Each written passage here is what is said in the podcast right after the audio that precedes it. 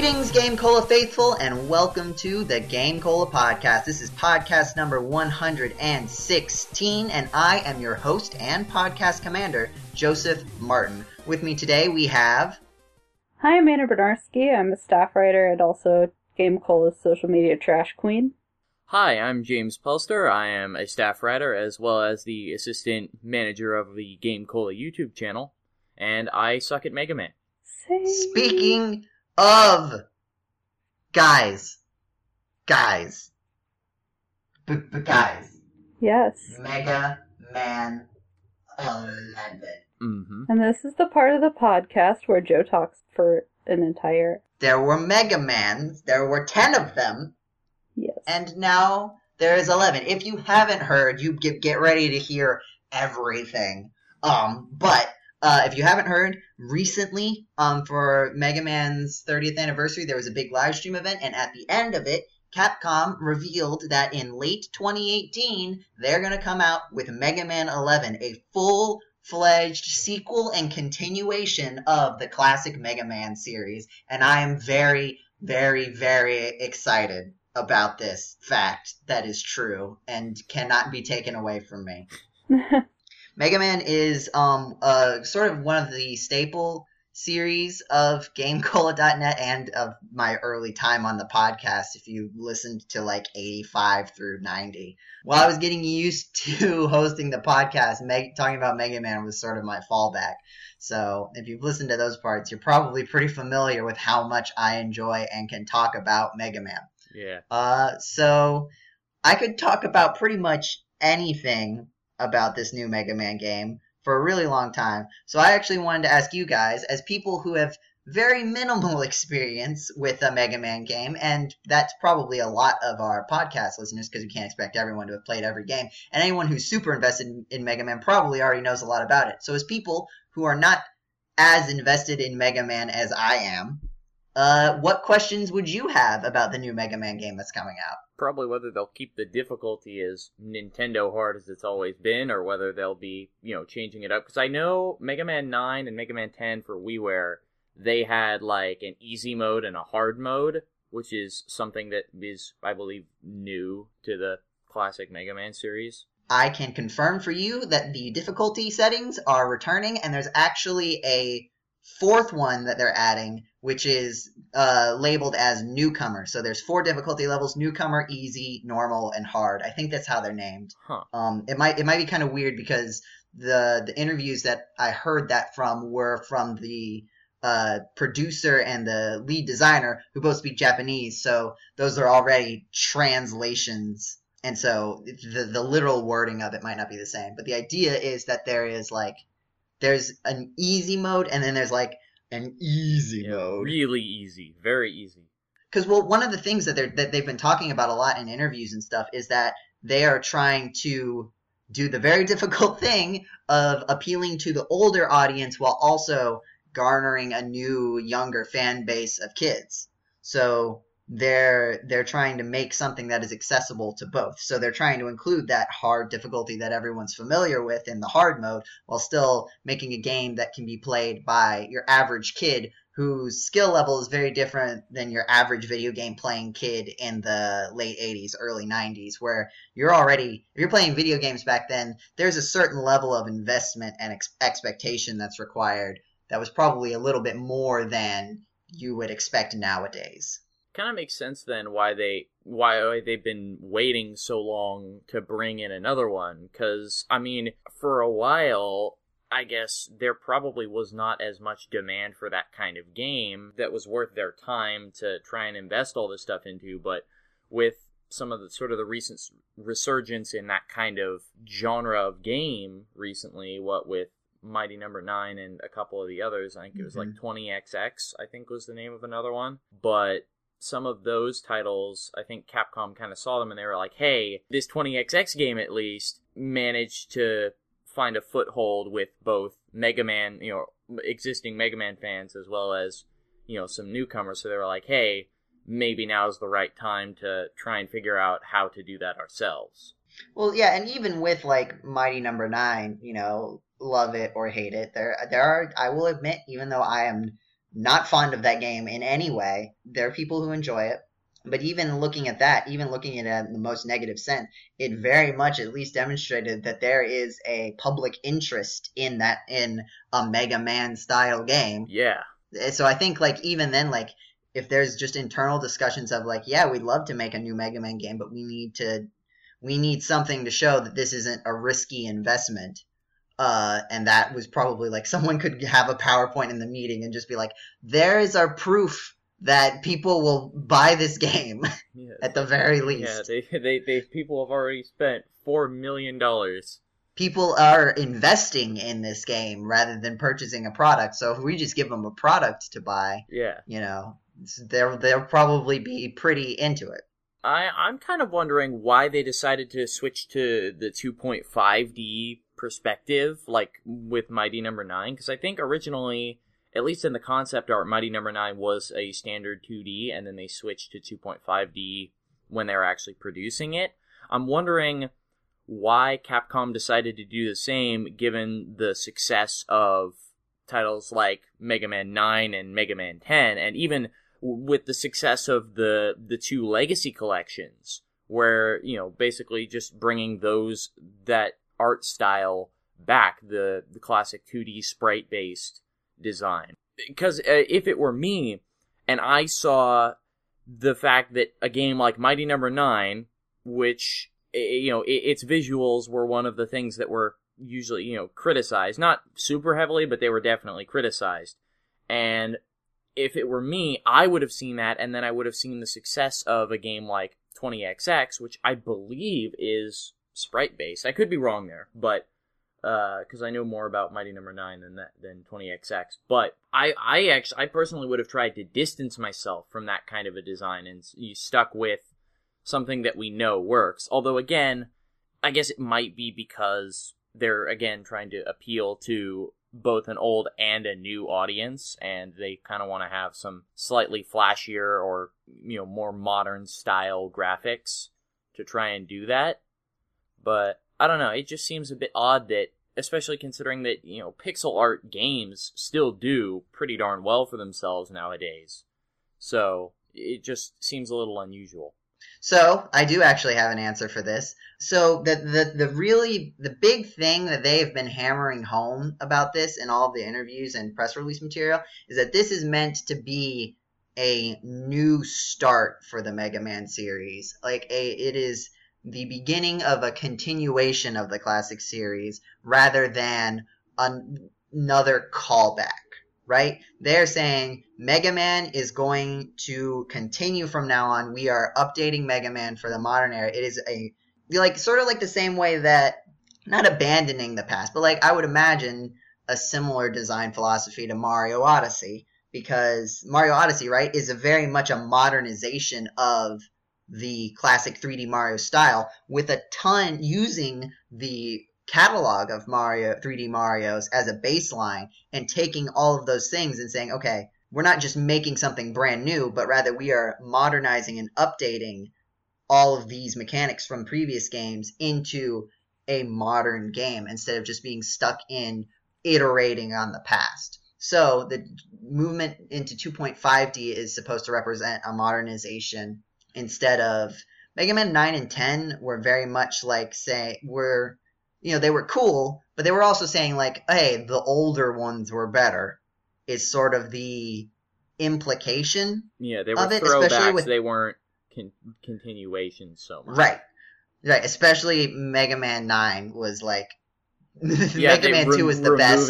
the. Here it is. Mega Man 9 was Mega Man uh, 2 2. Yes And then Mega Man 10 was Mega Man 2 2 2. No, I think it was Mega Man. Mega Man, like I think it was Mega Man Four 2 because they had the charge. bu- They had the Charge Buster in that, right? Mm, They had Proto Man in it. Oh no, they had they had Which is- they added the slide back in ten, so it was like Mega Man Three two. Mm, Nope, they added that for Proto Man. No, Mega Man could slide in Mega Man Ten. I thought. Could he? I feel I get the distinct remember. I have Mega Man Legacy Collection could. too. I'll check that one at some point. I could have sworn that they just removed the slide from Mega Man. No, 9. it looks like he is. Uh, yeah, all these things are saying Mega Man cannot slide in Mega Man 9 and 10. Proto Man wasn't DLC in Mega Man 10 though, so you could just play as Oh, Proto That's Man. That's right. But Proto Man was still the hard mode. Yeah, because you took twice damage and knockback. Yeah, that was that. That really annoyed me because it's like I, I kind of wish that Proto Man was a little more cosmetic actually. Because like you know, it's like I, I always like be I always like the concept of being able to play as Proto Man or or Bass. Actually, I really enjoy playing as Bass. So um yeah, they're really trying to update the series and like bring it into like, hey, we're not just calling back to old games. We are continuing to make new games with new ideas. And so there's new there there is new stuff in this game aside from just the graphical translation. You've got uh Mega Man visually changes besides just changing color now when he switches weapons, which I think is really cool and I think is a great like little update to it because that's the sort of thing that you could keep the same for consistency. But now that you have a higher graphical fidelity, why not go in and say, hey, you know, give him a little uh, additive, like for the block weapon that he gets in the trailer. Why not add little blocky stuff on his? I mean, it, it looks better than how I'm describing it, but they they yeah, I I see what they you mean. add stuff to it because you can now, and that's cool. There's also some boss fights, so it's not just as far as I can tell. It is at least for this one instance. Um, it is not just cosmetic 2.5D. That is the the additional perspective is used. There's a bot. There's a mini boss fight that uses it. Um, and it looks like it uses it fairly well. There's basically this big arm that swings as part of one of the attacks of the mini bosses, but it's like this very slow and deliberate. Your jump lasts much longer than the hitbox does.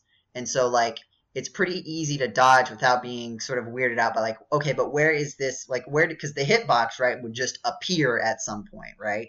In the in the thing. But it's it's really clear when the hitbox is there. And so it's it's it looks like it's being used well. So it's not just cosmetic, it's gonna be utilized. I think this is also like one of the reasons why we haven't heard about the Mega Man TV show in a while is because they're I think they're trying to line these up and it may be that the Mega Man TV show got further along in development and they're like, well, let's just hold off on it a little bit and be and try to get these going at about the same time. So, because Mega Man also has um a little bit now we don't know if there's going to be voice acting because I'm, I'm I would I would wonder if they would be wary about that with the fact that Mega Man 8 exists. But Mega Yeah, Man and the fact that Mighty Number Nine exists. but Mega Man does have a voice. He there is a shout that plays. Yeah, I, re- I remember hearing that in the trailer. They, didn't they do that in Mega Man Powered Up as well? Mega Man Powered Up had voices too. They, it had it had it, no Mega Man Powered Up was fully voice acted. Yeah, but I mean that one that one wasn't bad. Like I don't think the No, voice acting it wasn't. It was- bad. Like that was that was It was decent. all right, but it was also a very different style. It was you know very much going in the cutesy Yeah. chibi. This is Mega Man definitely. I mean I think it might be the same voice as the TV show, which I think is That the voice of not not Tara Strong original Ben 10, but like the voice of Ben 10 from all of the sequel series. Um, which is kind of funny, which would make sense too because it's being produced by the same people who produced the original Ben 10. So Hmm. it's it's being the going back to the Mega Man cartoon, which I also know a lot about. Um, it's being produced by Man of Action Studios. The people behind it are people who worked on the original Ben 10, which isn't necessarily the same set of people who worked on the sequel series Ben 10, Alien Force, Ultimate Alien, Omniverse. The the, the parts of Ben 10 I, where I never watched Ben Ten, so Ben Ben 10 kind of went on forever. yeah. and then it got I, rebooted. I, I like I, I know about it. I just never actually. I watched it a lot as a kid. Um, but the the original series was was pretty good, and I think I think if it's the same people who are behind the original series and not necessarily behind like Omniverse, which was I think Omniverse suffered from the fact that it, this show had been going on for way too long, and it didn't have the Mm. It didn't have the setting to really support that, so things just kind of got crazy. Like there's an episode in there where I mean the universe basically ends, and they're like, "Oh, we fixed it," and it's like, okay, well then what stakes are you going to have now? This is like halfway. This is like season five, and there's like ten total seasons of this. My my point is that uh, yeah. So I think they're tying it in with this show. The voice, there's some voice similarity. Things are they're looking to add things while still using like all the interviews have talked about like like there have been things where they talk about mention specific mechanics, plot positives, even negatives. Like they've mentioned things about older Mega Man games that they want to do differently. Like they've said like they want to make sure that the boss order, the weaknesses are intuitive. And the example they keep you they Yeah, that was always a big pro- problem in some of like games like 3. But yeah, 3 was weird because there wasn't like a circle order. It was like two circles. And also most of the bosses weren't like elemental Mhm. or didn't have weaknesses that like would make sense by conventional logic. Like, you know, how would you know that I mean, like the the most logical one is is that Hard Knuckle beats Top Man because of course if you punch a top it's going to fall over. Like that's that's some very strange logic to use. And even then I'm not sure if that's even why it's the weakness. So the the example they used actually was uh like the, okay we have a knight, we have a centaur, we have uh you know you have Yamato man the samurai uh, who is weak to what Yeah. in that situation. And for Mega Man 6 it made sense because the main thesis of the Robot Masters in that game was there's one from each different region. They really pushed the like each Robot Master is designed by a fan sort of thing. And so that's something Yeah. that you're going to run into with that sort of philosophy no matter what. Um, but so like stuff like that. They mentioned um, they talked about Mega Man Eight and how the more complex animations made it the controls feel worse. They didn't say it quite outright like that. I think they mostly talked about like how there was extra animation for knockback, which meant that you couldn't get back into it as fast. Um, and I mean Mega Man also just looked like he was made out of rubber in well, right, game. but they were talking So- more specifically about the animations rather than the literal graphical quality. Oh, I see. So you mean like the animation, like the movements and stuff, like with the the way that they set that up? I see. Yeah. So like they weren't afraid to talk about things that they wanted to improve or change from other games. So and like they said like the direct the game director said that he's he played through to prepare for this, he played through all 10 Mega Man games. My my the, the general like idea that I feel like they're trying to convey to to the the the older fan base, right? Because the younger fan base is going to be catered to through advertisements. Um, but through this like sort of Yeah. press presence, um, the message that it seems like they're trying to convey is, hey, this might be different, but it is definite. At the very least, this is like intentional. We're not being lazy. If we get something wrong, it means that we just had a good idea that didn't work out, as opposed to we didn't Yeah. try. Because like, and I think part of this showed through ten a little bit, and maybe nine a bit, but I think not as much nine. But like, it's really easy these it would be really easy these days to make a phoned in Mega Man game, right? I mean, you we've seen with the rise of and I, I, the, my point that I'm going to make at the end of this statement is not that these are phoned in games. It's just meant to highlight a point, a different point. Um, you see, Yeah. uh, make the Make a Good Mega Man level series one, two, and the uh, third one that is uh, coming up. That is, I think, sort of in its early stages. Um, you've got uh, lots of other Mega Man fan games with the 8-bit art style.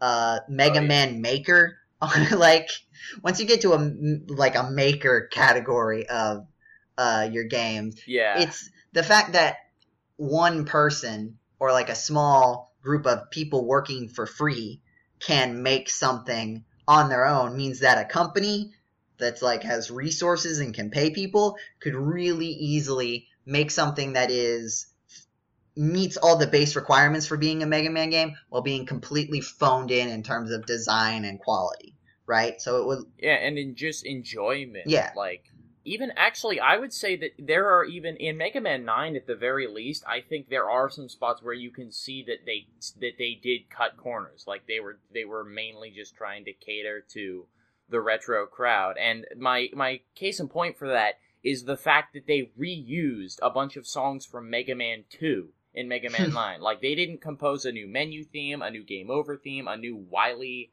intro like tower theme or any of that stuff. They just literally reused the songs from Mega Man 2, which is the most like iconic Right. game of the NES series.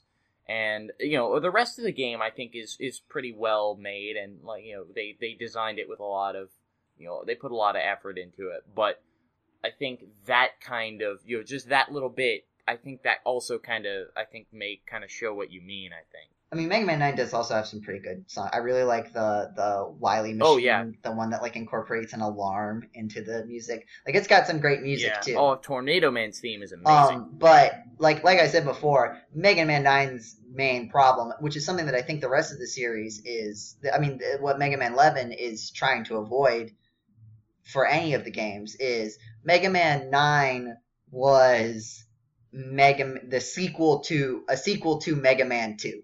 It was tr- saying Mega Man 2 was the game that we are going to try to emulate the success of instead of other games where they've been sequels to all the games that came before them. So like each each of those games looked at the successes and failures. I would say up through Mega Man 6, all of those games looked at the successes and failures of all the preceding classic Mega Man games, and that's what informed their current game. It- Probably more influenced by the one immediately before them, but still looking back at all of them. I mean, like you'll see lots of people say like Mega Man 4 has a lot of interesting similarities to Mega Man 2. Mega Man 5 has a lot of interesting Yeah. similarities to Mega Man 3. hmm So there's there's like definitely that intentionality there of like looking at the whole series up to it. Mega Man 7 was more of a sequel. It was I mean like narratively and there were certain things where it was like yeah, this is a sequel to Mega Man 6. But Mega Man 7 was also kind of a sequel to Mega Man X. There's lots of things in Mega Man 7 where it's like you kind of just put that in there because X had that. Like uh the intro stage is like a really bad version of Mega Man X's intro stage, basically. Yeah. Uh, and then like bass is very clearly like his, at least from a gameplay standpoint, his involvement is basically the same as Vile's from Mega Man X. Mm. Like where you you fight him at the beginning, you can lose to in the Vile when you have to lose, in Bass's when you don't have to lose, but you could still have that same situation where he- beats you, and then you fight him, you re-challenge him at the end of the game with your with powered up abilities. yeah. That and then Mega Man 8 was a sequel to anime just in general. It wasn't really a sequel to any Mega Man games. Uh and I feel like Mega Man 8 like it definitely tried to do something new do new things, but not in a way that was really grounded in any sort of thing. Like every single stage of Mega Man 8 is basically a gimmick stage. Yeah, like it, it didn't take an existing like concept or something from Mega Man and evolve it or a specific Mhm. concept. Like you know, I mean, there's you you could say that there were gimmick stages in like Mega Man Seven or Mega you know like or Mega Man Six. I mean, you know, like with some of those count bomb puzzles in Mhm. some of the rooms. But like count like bomb that. puzzles were But- like a staple gimmick, right? Like those Yeah, like that. That was just a thing that they did, and at the same, and then also like yeah, they just threw in extra gimmicks that just were kind of out of nowhere. Mhm.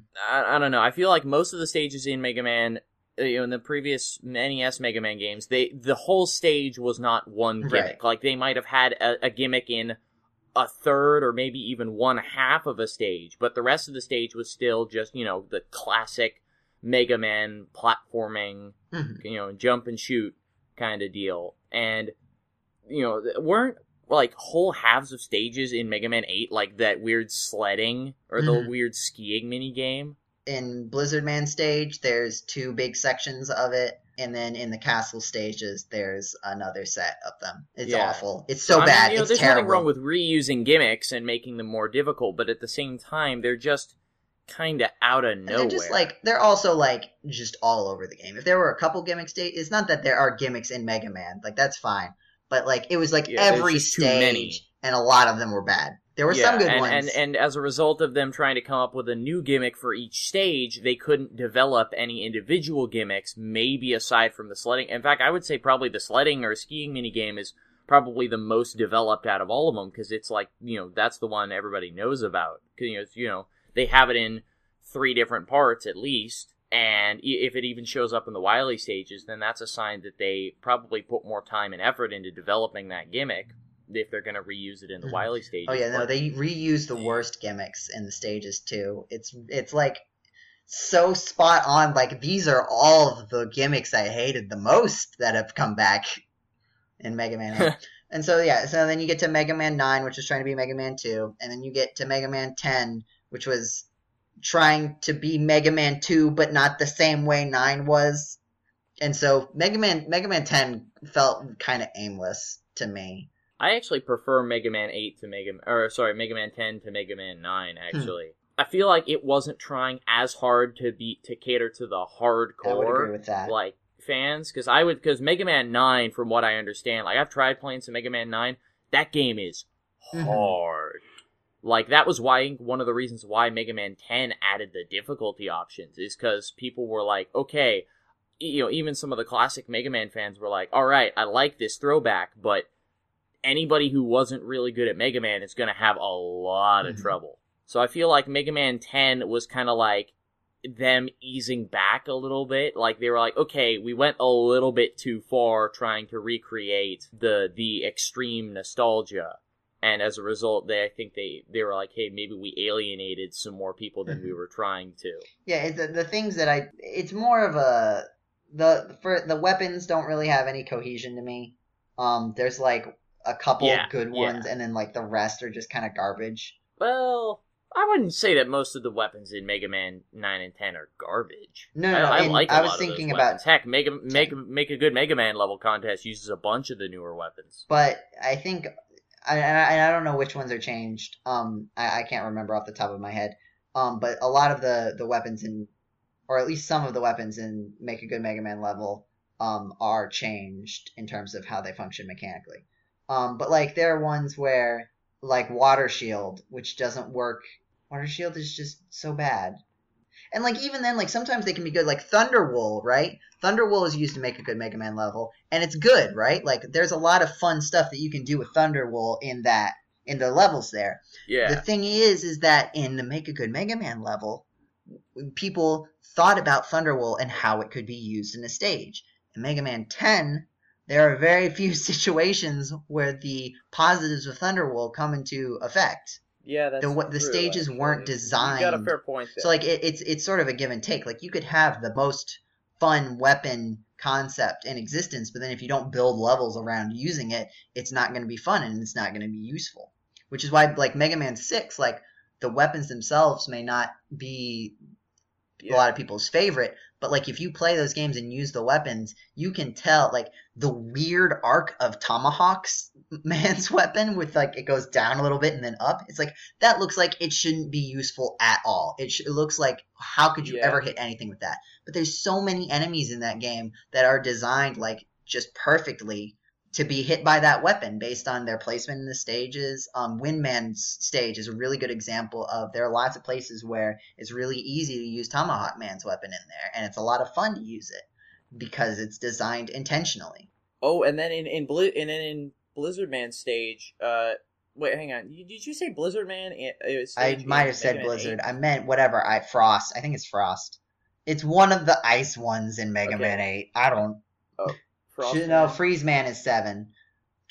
I Freeze Man is seven. Chill Man is ten. Yeah, I think Frost Man was in eight.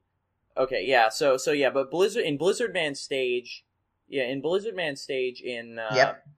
in Mega Man Six, uh, they have like these little like Mhm. curling iron enemies, and if you had the Rush power adapter, you could actually Yeah. punch them.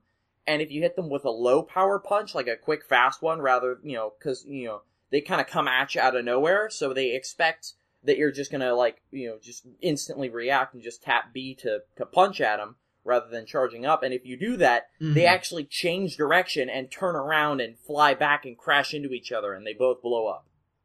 And there's like other uh, instances where enemies do that same thing, so you can tell that the enemies they clearly designed, even just the enemies themselves, were by design were able to be defeated in multiple different ways depending on what weapons you're using and that kind of stuff.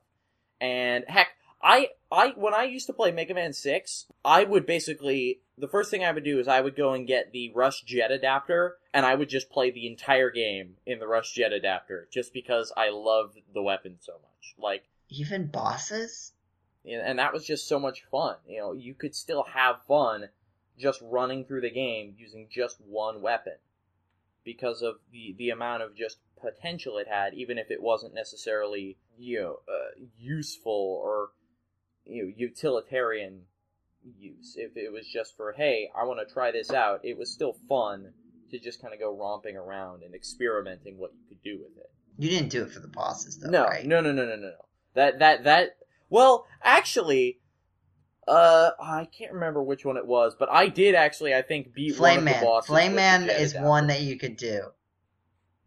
Flame Man is the only one that I've done because I, you, I wanted, I've done like sort of playthroughs experimenting with uh using only the adapters in Mega Man Yeah. Six, and there are situations where if you, I was trying to see like, is there any benefit to? Because like really, you should go to Flame Man and get the power adapter first. But I wanted to see if like starting out with the jet adapter, like how that was. So I, I've fought, fought Flame Man with the, the jet adapter. It is pretty straightforward because like being up in the air actually makes it pretty easy to avoid pretty much all of his attacks. But it takes a very long time because you only do one damage with each shot. Um, we have been talking about Mega Man for about half an hour now, which is how much I said I was going to do this for.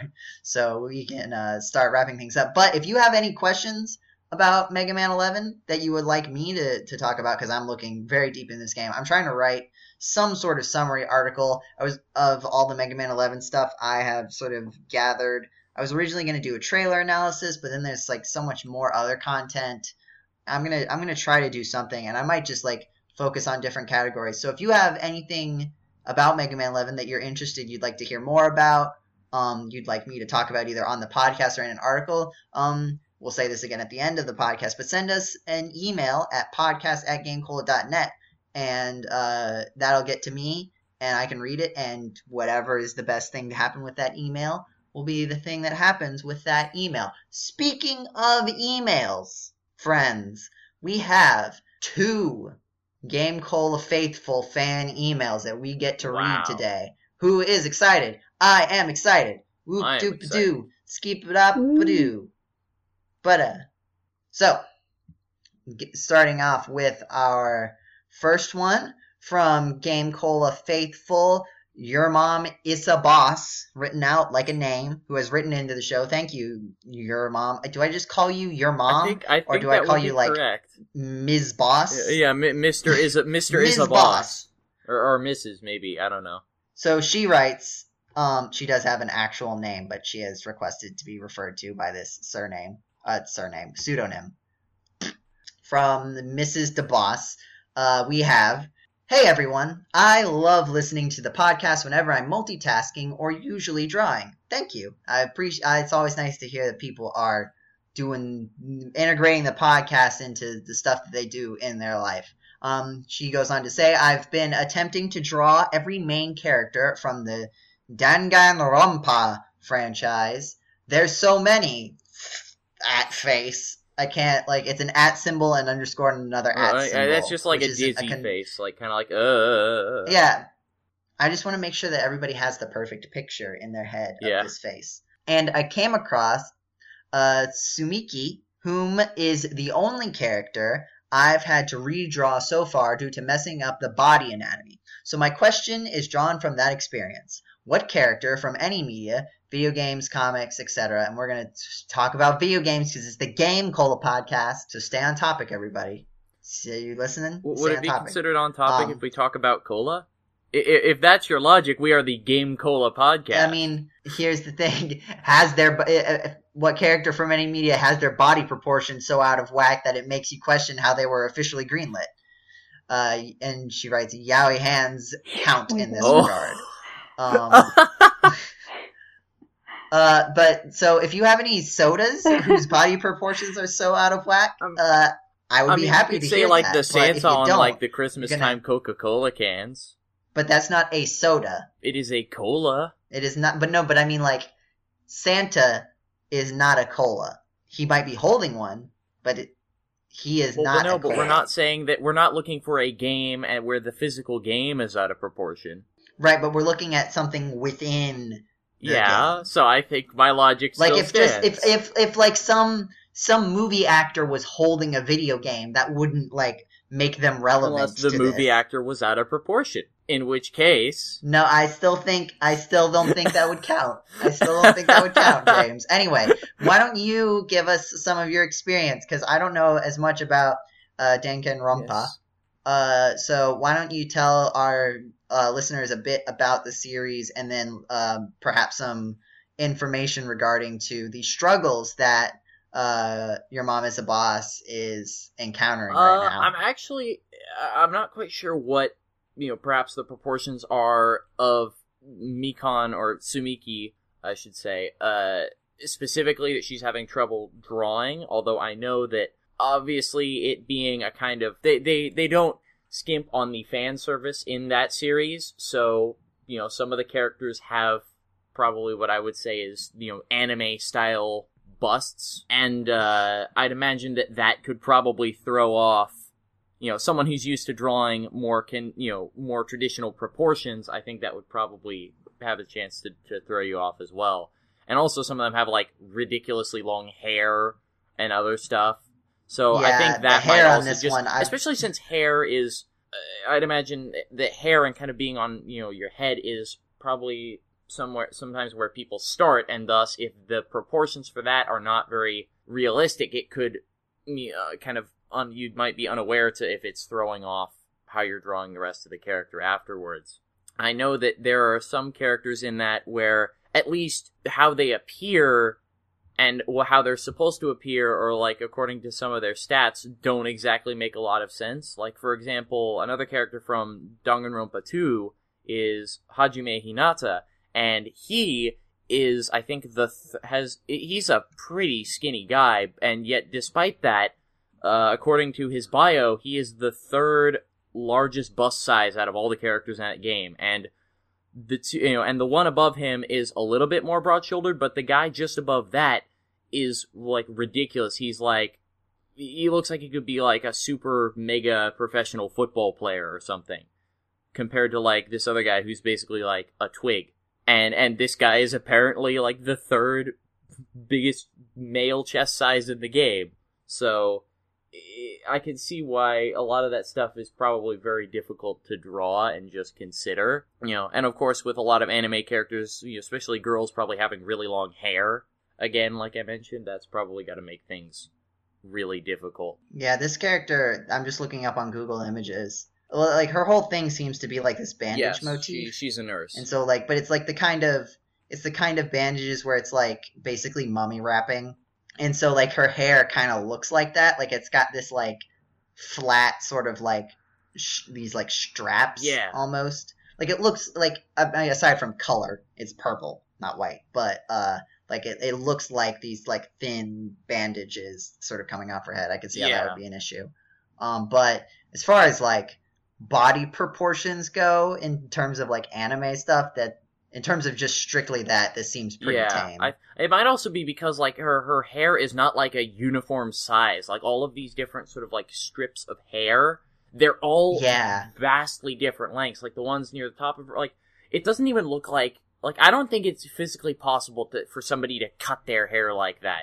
Like I don't know, like unless you like intentionally do it, like that is not a natural hairstyle one way or the other. Like Mhm. that is a very like I would almost say sculpted almost like in order to make it look like that. Mhm. And again, with you know judging different lengths of various body parts and stuff like that using you know something that's usually fairly uniform, the hair, that could probably be a pretty big issue. Um, looking at some more of these, her leg length might be a little weird. Do you think so? I don't know, but it's hard to tell because most of the stuff that has her legs is like fan stuff. I'm guessing that this game is mostly uh You mostly just see like from the from the waist up. yeah medium Yeah. shots. So that I don't know, but um, it's certainly not as uh bad, uh, very bad as uh some of the stuff I've seen. And let's we'll, let's get ready to get topical again. Xenoblade Chronicles Two. Uh, does everybody remember what happened with that a little bit ago? No. Because I, I remember. I paid no attention to it. Oh gosh, you sweet, sweet, innocent children. Hmm? Um, where's a good picture of it? I should have gotten a good picture of this. Um, all right, this is what I have for now, which is not. There's a there's a better bad photo. Um, but uh, in the Discord what chat right there. on Oh earth wow. Happened there? Just I'm putting like I feel like that's not it's so realistic. bad. like that's not. Um, uh, that just. Ugh. Oh, and it's even worse in motion. Oh god. it's so bad. yeah, bad. that proportion. Uh, those I proportions think you get the are gist. though. all off. Yeah, like it's and, oh gosh, and you haven't even like you can't even see your spine in that. Can't Who even is which what? character is this? I need to her Oh. spine. Oh yeah, it's true. Yeah, that pose No, is not it's like so bad. What is that pose? Okay, I think I think her name is Pyra. Oh no, that's the. Well, I mean, this is also like this isn't really a purport. Like the the main like first of all, like the whole thing about how women are weapons in this game Wait, is what? weird. Like I've seen I've seen Say clips. what of it. about what? what very wait, strange. What?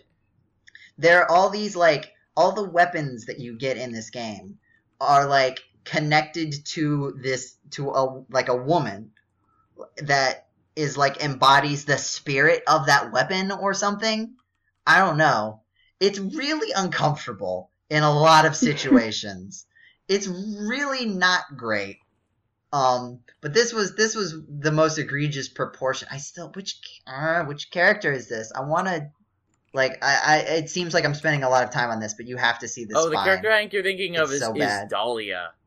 Okay, oh my let me try that. god! What How do you spell even? Oh wait, not here. Oh yep, that's it. Where is it? There's like a. Oh, here we go. Here we go. Here we go. I think that screenshot that you have may be a glitch. Actually, This one.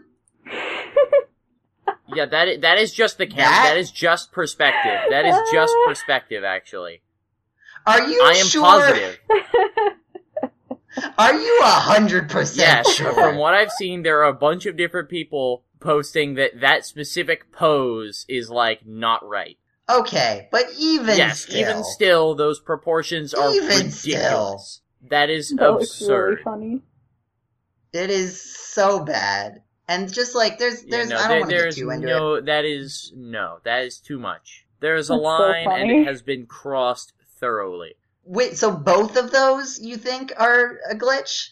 It's, it's, it's maybe it's not a glitch, but that it is, it is th- that angle, that that weird downwards angle, is what makes it look even more weird. Like it's already weird as is, but that angle is what makes it is what just pushes it over the top. It is the camera angle, I believe. Like I'm looking at both of those poses. They are the same pose. It's just the camera angle is what makes all the difference. Are we looking at I'm the looking same at the one photo? posted. Like those two images there, aside from where the character Mhm. is looking and holding her arms, that is the same stance. Like her head is turned upward and her arms are at her sides on the picture on the right. Yeah, but other okay, than yeah, that, I it get is that. the same pose. I mean, that's just okay. Her spine is in front of her Yes, legs. it is. That's not. That is not a normal She's. thing. I mean, to it happen. looks like she's supposed to look like a rabbit. I want to say so. That might be part of the reason why the Uh, body is I'm not uncro- designed So, yeah. right. Like, like it does not. It is not built like a human. so I'll tell you that much. It is very much not built like a human. I think the moral of the story, though, is that this Something is, is, wrong This is probably this is not right. This is one. This is th- when we go to getting. How did this get greenlit? Yes, I agree. Just there is Yes. something very, very Yes. wrong here. This should have been. This should have been stopped. Even if this is a glitch, you got to be no. Um, no. I'm sorry. No. So, so there's that. So I think I think we're pretty much agreed that video games, um, particularly ones that take on sort of I don't want to just say anime in general, but like the the very particular like consumer uh, level fan service anime sorts of things are not the greatest when doing uh, bodies for women. yeah. Is that is, d- d- d- do we have a general think- agreement on that here on the podcast? Um, it's yeah. that doesn't even look comfortable. It looks like her spine is broken. Her spine is in front of her legs. Like even if this is a glitch, I still want to make fun of it. Um, it's in front of her legs. Like Actually, her yeah, le- looking like, at another you- screenshot I'm if you- seeing, like that. nah, hang on, because okay, just take a look at this one. Her hands are like so okay, big. so that one there's like a weird like it looks like just right above her hips, like her chest suddenly like juts forward for some reason, and that isn't in any of the other screenshots I'm seeing. her entire yeah, like stomach. that that is different from the other screenshots I'm seeing. Like this here is another like full screenshot. You can even see the UI of the game. So just take like it's still not right, but it's better. Like it's not as bad. Like like her spine is not completely detached in this photo. this. Yeah, Like but that looks more like her Yes. spine looks fairly normal there. Like actually, believe it or like Okay, the her spine, spine curving doesn't look forward at the broken. hips is actually like not too uncommon of a thing. Like it does it not to that not quite to that extent. But like the picture above, I think that is a bug. I think that is a glitch in the above picture. Okay, but to, to I would agree that like that is closer to the standards of this type of fan servicey art style. It's still like I'm I'm no biologist. Pretty sure that's not how spines Yeah. work. Um, so I think we can all agree that video games aren't always the best. Anime is thing. trash. Wait. But I did want to offer a counter story to that. So I don't know uh, how many. I think I don't remember uh, how many people are familiar with Overwatch, at least in terms of its characters, not necessarily like having played the game or whatever. yes. Um, are we all familiar with the character of Yes. Widowmaker? Because I have a fun Yes. story. Okay, so Widowmaker is probably one of, in terms of just the design. There was some controversy with Tracer about certain poses and stuff, but like in terms of just like literally the design of the character, uh, Widowmaker would probably be the one where it's most like, hey, you're doing that thing again with the fan service. Um, but I actually had a friend who has a story about it where one of the criticisms lobbed at uh, Widowmaker's design was that she is 69% leg. That's physically Um, not true. Like Well, here's Like based Mhm. on in terms of if you're talking about in terms of height, that is patently false. Even in terms of like maybe even like body mass or something, just no. Like 69% is like I mean the fact that it's 69% and not 70% makes me think it's intentionally okay. An Yes, there's that. There's that. But but but okay. But here's the thing. Here's the thing. Because even if that number is wrong, here's the thing. Right? This friend of mine, she went. She is a very tall person. She went and measured herself, and she is 63% leg. so it is so it is based on height you're saying. Yeah. I feel like that's mm, She uh, she is a very tall person with very Yes. long legs and a Granted. pretty short Granted. upper body. I feel that life. So so I think it is important also when you're talking about like proportions that don't make sense, quote unquote, or like just body proportions in general. It's important to remember that like there are people who do exist at extremes and you know just because they don't like they are at certain extremes of height or certain lengths of body parts or certain sizes of body parts that doesn't mean that they shouldn't be represented in games or in media in general. Where problems arise is when you start saying, like, hey, wait a minute, all of these characters have this very particular thing that also lines up with general unrealistic body expectations for people where things come into play. I mean, as long as I personally, I don't think it's a bad thing to do as long as you're not as long as you're not trying to promote necessarily, I should say. As long as you're not trying to say that this is the best body type or that this is some kind of goal that should be reached. Like as long as you're just saying this is a body type rather than this is a good or bad body type. I think it's it's fairly. I, I don't think it is gonna do much harm. It may be ridiculous and hilarious, but I, I, I don't think it it's too much of an actual problem. And heck, in even in Xenoblade Chronicles 2, there's another character with way more off body proportions, and that's Boreas. See, look at that, completely unrealistic. Um, is this a dragon whose no, face is a his his head is down there. What? He, his head looks like Navi from. So that's his head Oh, down I there. see. That's one of his hands uh, up high, and then he has his other Oh. hand just to the right of his head, like the little short nub, like it because it's tucked in, so he can like pull Oh, it I out hate and it all stretches. these large right hand unrealistic Yeah, body no. proportions for men.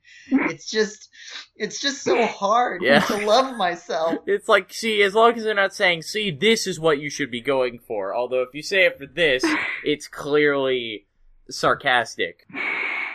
And even for a character like Widowmaker, as long as nobody's saying, as long as the game isn't going around saying this is what you should try to look like, I, I think it's harmless enough. As as as strange or ridiculous as it may look, I think it's in practice it's harmless. And it also helps when there's like, you know, more than one female Yeah, when there's such a big variety cast, of so you body get- Oh yeah, even. that's really nice.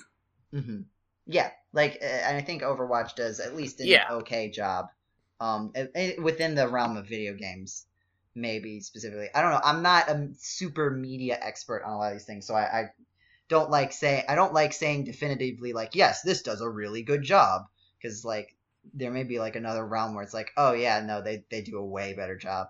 So that was that topic. Unless anybody has other things they want to say. Hey, um, Game Cola Faithful who have also suffered through Hatoful Boyfriend, how tall do you, how, how like big do you think the birds are? Do you think they're like human sized or do you think they're regular bird sized? Because honestly, I have no idea.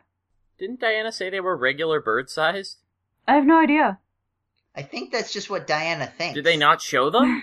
They show pictures of birds. then I don't know. Then I, then They I don't think give you any other don't know. information. So, um, if you find proof of any any theories, uh, uh let me know, Yeah, tweet tweet Anna. please, because I need to know, and I haven't played the game in s- several years, and I apparently need to bring it back up. Yeah, so don't remember. Don't make birds think that they have to be the size of people because you're setting up unrealistic body expectations. That's just not nice. Okay, so continuing on, we have another question or another email, I should say. It has many many questions in it, and so since there's there's there's actually six questions in this email, um, from Patrick Humphrey. Thank you, Patrick. Uh, and so we'll we probably won't spend as much time on each uh, individual question as we did, just so that we can because we, we are coming up on a bit longer. This podcast is going to run a little long, so we'll try to uh, uh, address these sort of a little more quickly. So the email reads: "Greetings, Game Cola staff. Come to think of it, this will be read on the podcast. So greetings, Game Cola faithful. Anywho, I have a few questions for you today. Question one: What video game character do you think would be better suited in a franchise other than their own? Ooh, that is a really good question. Huh. Shoot, I have to think about that one. We're just gonna have like 15 minutes of silence, but yeah, we're gonna have to edit out. Uh, I will. I will say that. I Well- will say that there is.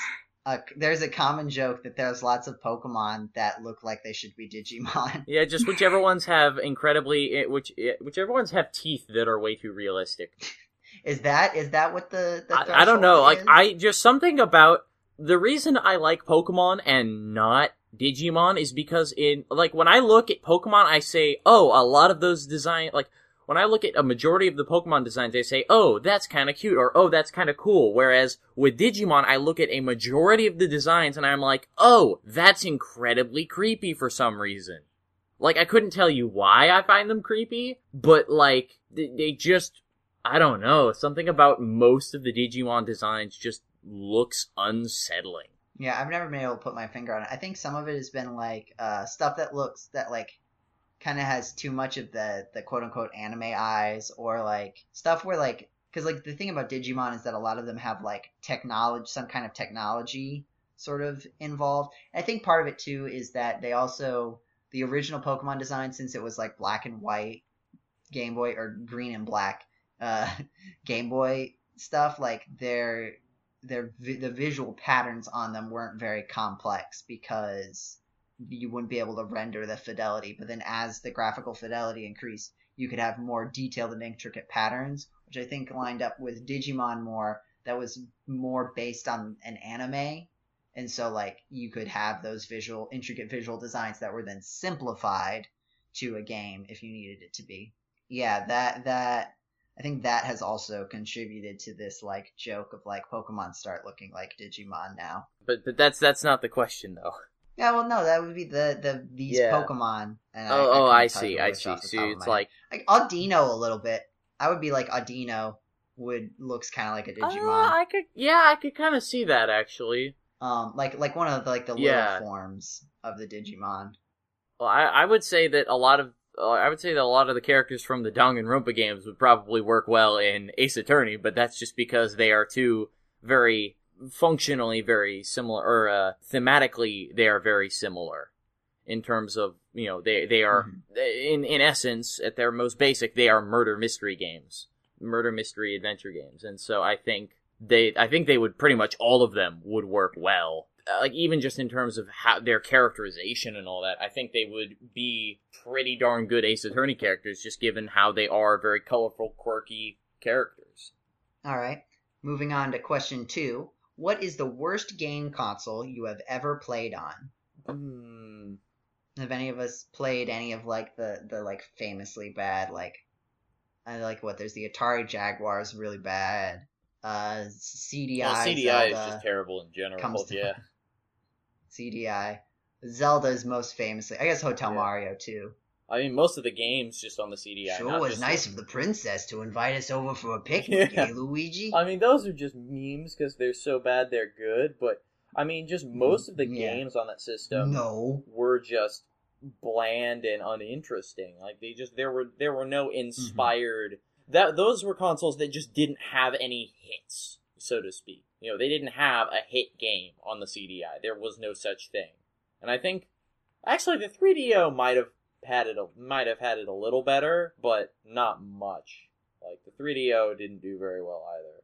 Um, I once played in an arcade this like Pac-Man machine that was very clearly like weared and Yeah. teared, weared and torn. Uh, it was uh, it like the the joystick like barely worked, and so what you had to do is instead of just like you know tapping it in the direction you wanted to go, you had to go like full like you know space pilot and be like, oh, I need to go down, and you just yank it as hard as you can down and hope that Pac-Man goes down, and you just gotta slam it in. And I'm guessing like there was some like uh, a feedback loop in that of like how violently you had to move the control stick probably led to more like damage. yeah, just, But you he'll just move to, down like, faster if I push slam down it. harder.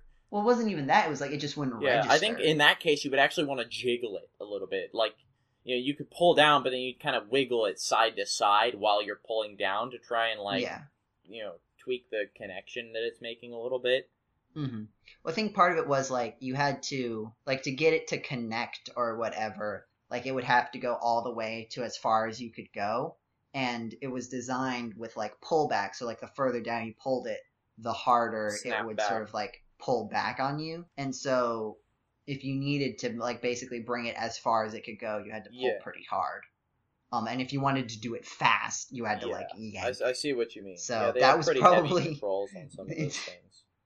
And also, I think the controls. Honestly, I think the controls in the original Pac-Man could occasionally just be a bit sluggish and temperamental to begin with. Like even Mm-hmm. emulating that game, you know, playing on a friggin' mechanical keyboard with basically zero input lag. Like I, I still sometimes have trouble getting Pac-Man to turn. Like I, I've had him miss corners constantly, and it gets really frustrating. But I think that may it's it's possible. I don't know, but it is possible that that just the the controls in that game were a little bit finicky to begin with, yeah, that I mean, and that's that probably, what initial you know caused the initial you know trying to yank on it, and that might have been kind of what kicked it off. Uh, question three then. Also, we have uh, what are your opinions on Nintendo starting to allow more mature games on the Switch? As soon as they start allowing YouTubers and stuff to actually not be completely trashed by you and your policies, I will be quite happy with it. I, I, I will be salty at Nintendo for quite some time now. Like, I have massive praise for Mhm. Nintendo and what they're doing, but I'm gonna tell you this, like, as much as I like seeing, I, I know this isn't really answering the question, but I want to say I like that Nintendo is starting to get their game to get, you know, kind of get their act together and is, you know, and part of that involves them allowing more mature games onto the Switch and that kind of stuff. Although I think didn't the didn't the Wii U wasn't it going to have like a an exclusive like zombie survival game, like ZombiU or whatever it was. Mm, Uh, I mean, it was it was very tame. Yeah, it was game very tame, but I mean, like, go.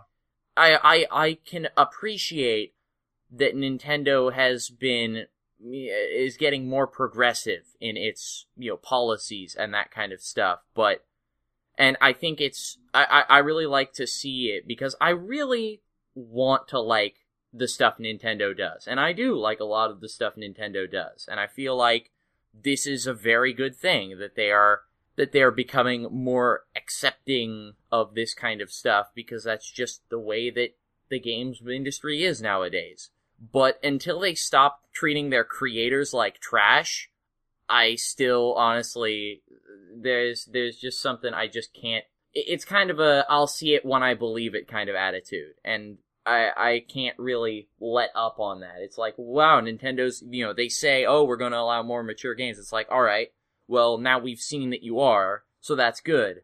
But I, I, I that's one of the few things I still kind of don't know what to think about because they've done they've made so much progress and in some areas and I think that's fantastic but they've made so little progress or gone backwards in so many areas that I don't know what it says about Nintendo like the company as a whole it, it just confuses me more than anything else when you're talking about, are you talking about like the YouTube like demonetization? yeah youtube stuff, you demonetization about- and okay. just in terms of just fan just letting creators express themselves like not just youtube demonetization but any fan made creations just in oh, general Oh, you mean like fan games? like heck fans had the idea for mario Ma- like technically shigeru miyamoto did want to include a level editor in the original super mario brothers but fans years and years and years ago you know the guy that made uh, that makes terraria? Hmm he andrew spinks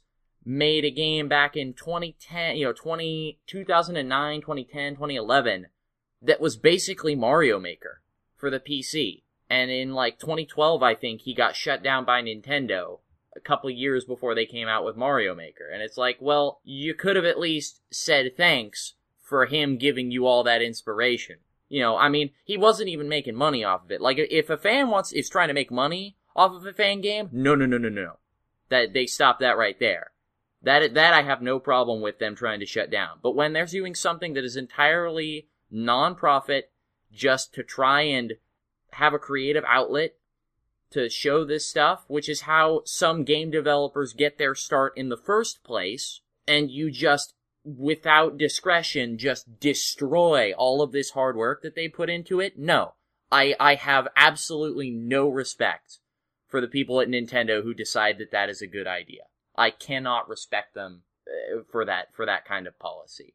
And I I like what they've done. I I you know just to stick with just the question and not my own opinions. I think that yes, I I appreciate that Nintendo is allowing more mature games onto the Switch and I hope that it is a sign of of even more progress in terms of you know their their policies as a whole.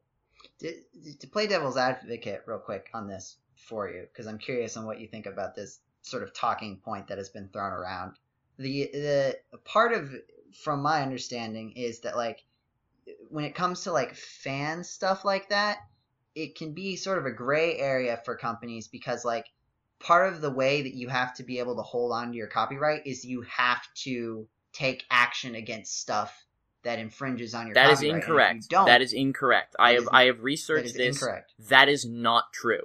Companies like Sega don't do that. Heck, Sega released a game on Steam that was basically a Sega Genesis emulator. And they allowed it to Mhm. have Steam Workshop support so that fans could submit like hacks and patches in their own games to it.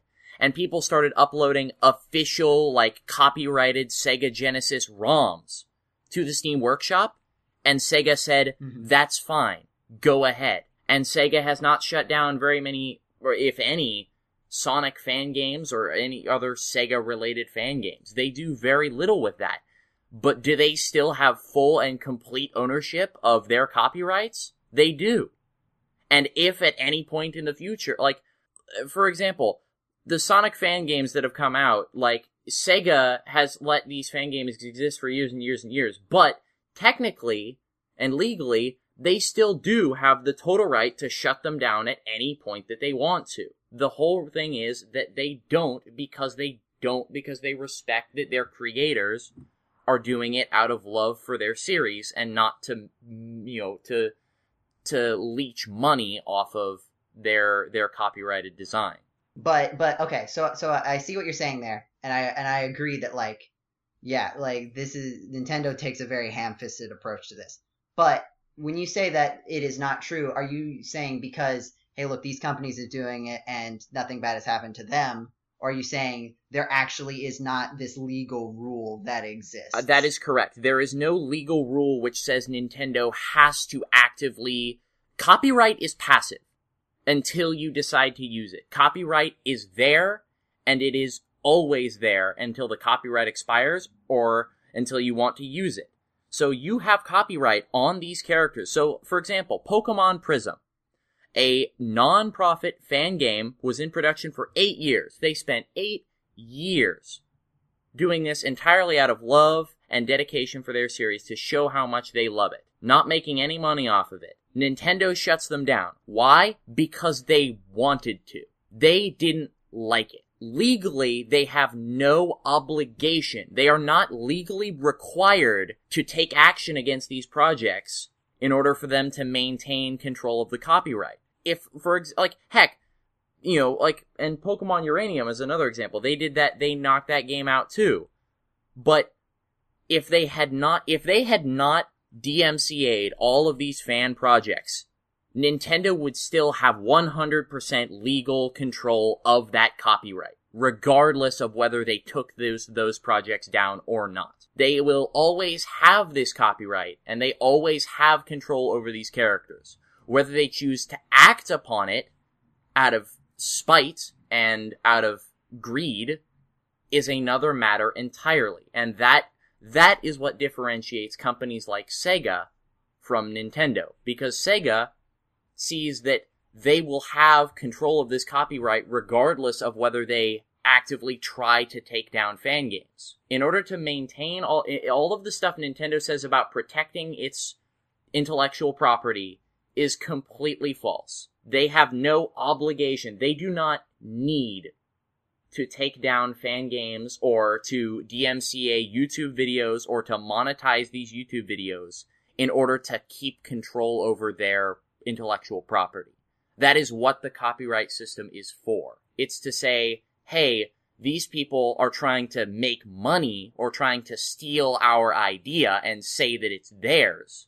So stop it. That's, that is what copyright is for. Or at least that in, in, like, that, that's what it should be for. Companies can certainly use it for other things, but they don't have to. And in my mind, they shouldn't.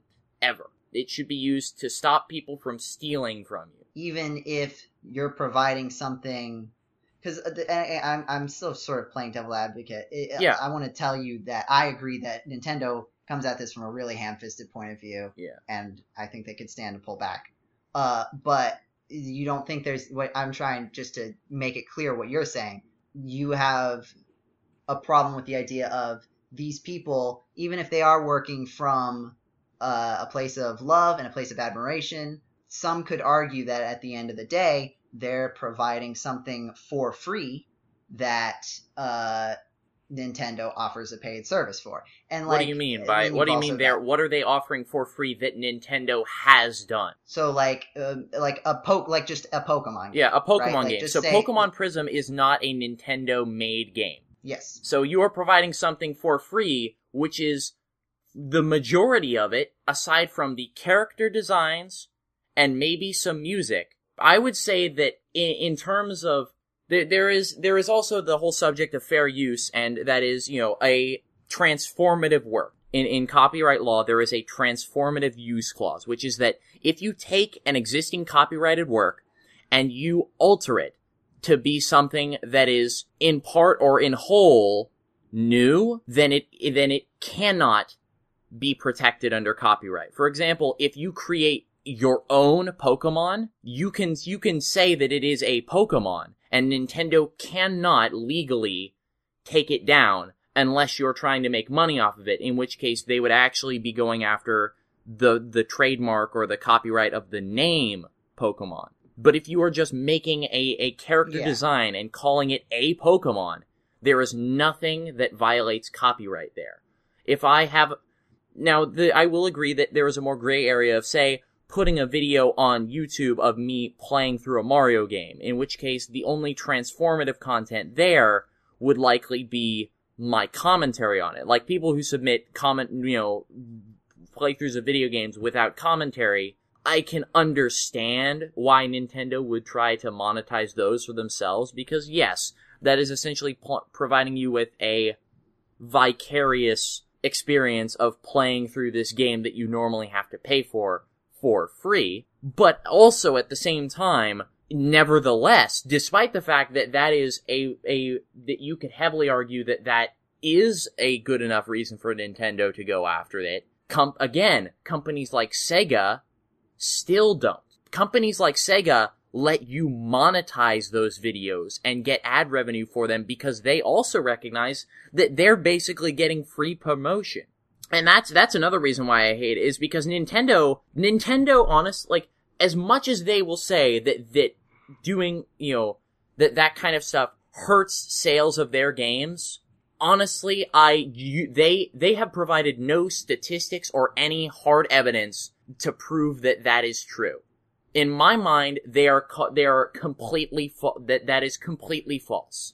They will never ever lose money from anything short of people pirating their video games. YouTube videos about of someone playing through their games, even the ad, even if that person monetizes it and gets the ad revenue that Nintendo otherwise would, the amount of revenue that they would potentially get from people saying, "Hey, this guy's playing Super Mario Odyssey. I've seen a ton of my favorite YouTubers play through it. Let me go and buy it and a Nintendo Switch." The amount of revenue that they could potentially gain from that by far and away offsets the amount of the tiny amount of ad revenue lost by advertisements on that video. Nintendo morally in my mind Nintendo has absolutely and I mean absolutely no moral reason to do this. In in my mind any all of this stuff that Nintendo does is 100% morally in the wrong. Legally it is a gray area and I accept that. But considering the trend of pretty much every other game company ever at this point, including ones that have been around for this long, th- there is no justifiable reason for them to do this. That's that's all I'll say. I, I've I've carried on too long. This is turning into just more of an angry Mhm. rant.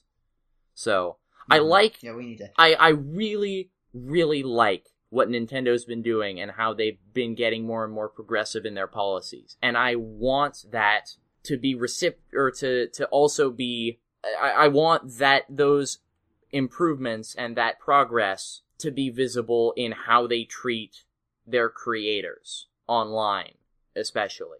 Like, I really, really want to see that. So I, I am not optimistic, but I hope. So that is now over. I don't know how that one got entirely addressed because we went on for a while Yeah. on that point. Um, but let's let's hit these last couple of questions and then wrap things up. So, question five: Have you ever learned any life lessons from a game? Hmm. Probably. Yeah, I think uh, that's kind of my answer too. Like probably, but I don't know if it's like to the extent of yes, this is the thing that I learned from Super Mario Odyssey, and I will take it with me for the rest of my life. like I, I'm sure, like probably in more subtle ways, honestly. Like like there have been elements of things where it's like, oh yeah, that that's been highlighted for me, but I don't think it's quite as like. And I feel like that's sort of my approach with most media. Like I don't, I try not to for the one thing is like most media at some point is made for made like even even even like the most altruistic creators uh and like shows where like there's a lot of heart and soul put into it like at the end of the day most stuff like either has to make money or has to gain like is made so that people will put eyes on it even if it's being made for free like you know youtube stuff is for free but like you still and you still need to be constructed in a way that gets eyes on it. I personally like to be cautious about tying personal morals and values to things that are essentially products even if like i i understand how cynical that sounds. And i don't mean to say that i'm so cynical about every piece of media that i don't enjoy because oh that's just a product. I can't believe you're emotionally invested in a product capitalism blah, blah, blah, not like that. But i just in general i try to keep my life lessons as sort of their own little thing that can be informed and understood by media, but not like necessarily rooted in media, you know, in in some kind of media property, whether it be video games or something like that. Um, so that's my very esoteric way to dodge your question, Patrick. yeah, yeah, all right. I see your question. Here's how I'm gonna not answer it. Yeah. Yeah, I, I wouldn't say Um, life lessons so much as just like I think I've probably just like learned just some general like good things, like you know, like not like big moral of the story kind of thing, but just like general like have I learned things? Like have I have I been enlightened, I guess you could say, by something I've seen in a video game? I, I, I think that that is something I think I definitely have experienced.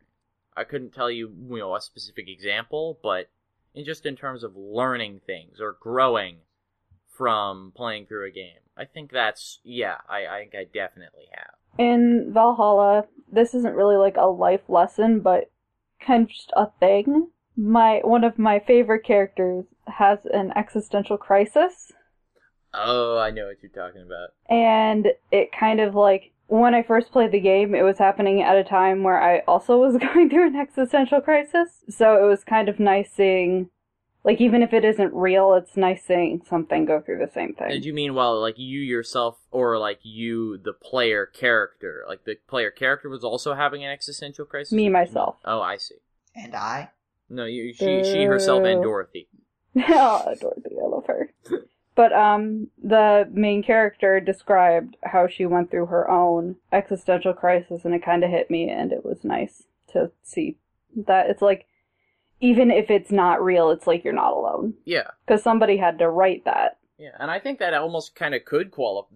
I think that's actually probably the closest thing we have that can qualify as you know, the closest thing to a life lesson. Actually, I think that's you know just the kind of you know viewpoint you have on those kind of really deep issues, I've only gone through regular stential crises myself.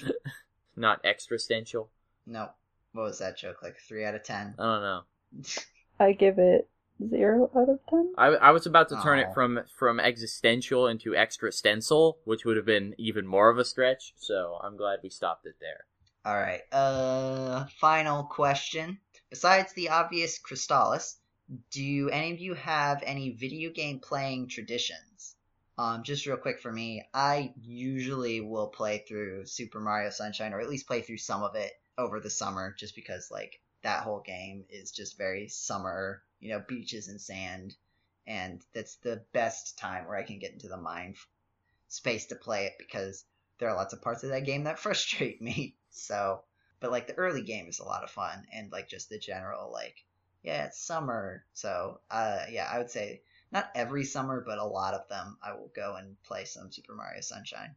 Every year, at least, probably closer to like February or between like February and April, I'll play Night of the Rabbit and um, like at least one of the Deponia games because that's around the time where I first played them was like around my spring break uh, a few years ago. That's also probably going to be a thing with 2064 also is when like I'll play it probably closer to when I first played it. But I, I, actually do have a tradition that is still ongoing, which is that a while back, actually, my dad used to be, when we got our PlayStation 2 years and years ago, someone who I didn't expect, which was my dad, actually got into a lot of those games. Like, he beat Kingdom Hearts 1 and 2 and Dragon Quest 8, uh, The Journey of the Cursed King. And specifically that, that game, uh, Dragon Quest 8, I absolutely love it. So, and and back when I was that, you know, back all those years ago, I was so young that I did not make much progress into that game. So recently, I have been uh, just spending a couple more, you know, a couple days uh, over break and just you know usually one of the mornings on the weekends just making more and more progress through dragon quest 8 so that i can try and actually beat it for the first time. And that is a i think i'm up to like 50 hours in the game. I think when my dad beat it his save file had like 113 hours. Because it's just it's a really big game if you want to do a lot of the stuff that there is to do. And, and even he he didn't do all of it that's just a game I just enjoy playing from time to time, just for you know stretches and just you know just kind of go through it and just all right, let's let's play this game. I always still enjoy it. Let's try and get closer to beating it. So that's I guess it's not really necessarily a tradition because it's not like I'm replaying it over and over, but that's mainly because it would they would take that that would mean that in order to complete one round of the tradition it would take me a hundred so hours so but it's it's still something I, I do regularly. Every year, I play through the entirety of this game, and it takes me all year. And my tradition is at the, the, the start of the new year, I I do it all over again. again. yeah, I think I think that uh, let's I'll fin- let's finish Patrick's email real quick. Um, that's for now, that's all my questions. However, I have one more thing I wish to share. At church today, I was convinced that, that the deacon was trying to make Ace Attorney references. First, he mentioned the play Waiting for Godot. Then he said something about trials and tribulations. Coincidence? I think not. and then he writes, May your purse, oh boy, perspicacity and panache bring you plentiful popularity, and you'll pull trit Oh wait, hold on. This is Can you like, like paste five it? Syllables. I want to see if I can figure out. Uh, pull. Hold on. Pulchritudinous. Pulchritudinous. Pul- pulchritudinous podcasters. Um, I'll put it in the chat. Let's see. Yeah, may your pers- yeah, may your perspicacity and panache. I think actually that might not be. I think panache is spelled with an I, like P I N A C H. I I could be wrong maybe, there, but, but, yeah, maybe it's British. Yeah, may, may your perspicacity and panache bring you plentiful popularity, you pulchritudinous podcasters. Oh, that's hard ch. That makes more sense. Yeah, it's pronounced like a K, kind of. yeah. Um, and it says your devoted fan, Patrick Humphrey. Patrick, thanks. Oh, and also he included this fun little image uh, that I don't think I can.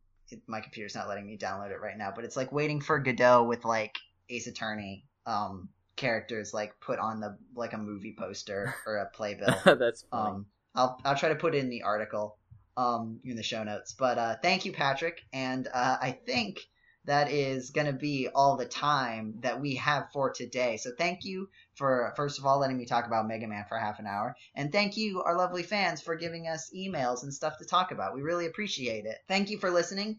If you like what you heard, be sure to check us out on our actual internet website, gamecola.net. Uh, where we have post video game reviews and news articles and blog posts about all sorts of things.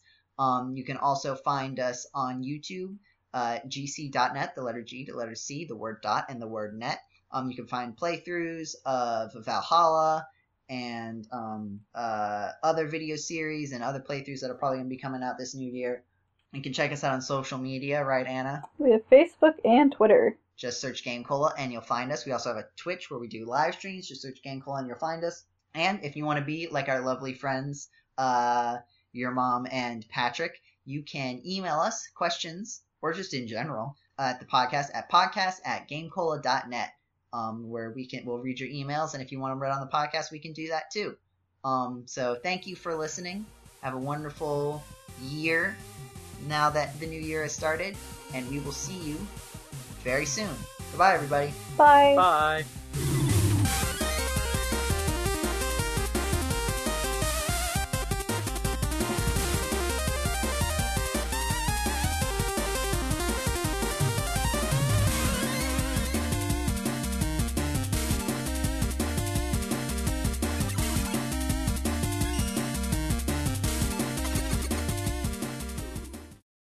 Thank you for listening. Uh, have a wonderful day wherever it is. Uh, happy New Year. This podcast is going up on January 1st. So have a happy 2018. uh, living the dream. Greetings from and, the past. Uh, we'll see you, I guess, when you listen to this later this year, this new year, but also next year for us right now. Um, so yeah, those words that I said. Uh, goodbye, everybody. Uh, Are we not gonna yeah, we should probably plug. promote? Oh wait, yeah, we should. Okay, gotta plug. Um, plug. Uh, so uh, blah, blah, blah. all right, I'll have to fix that. Probably give the- the me. I was email, to too. Totally forget.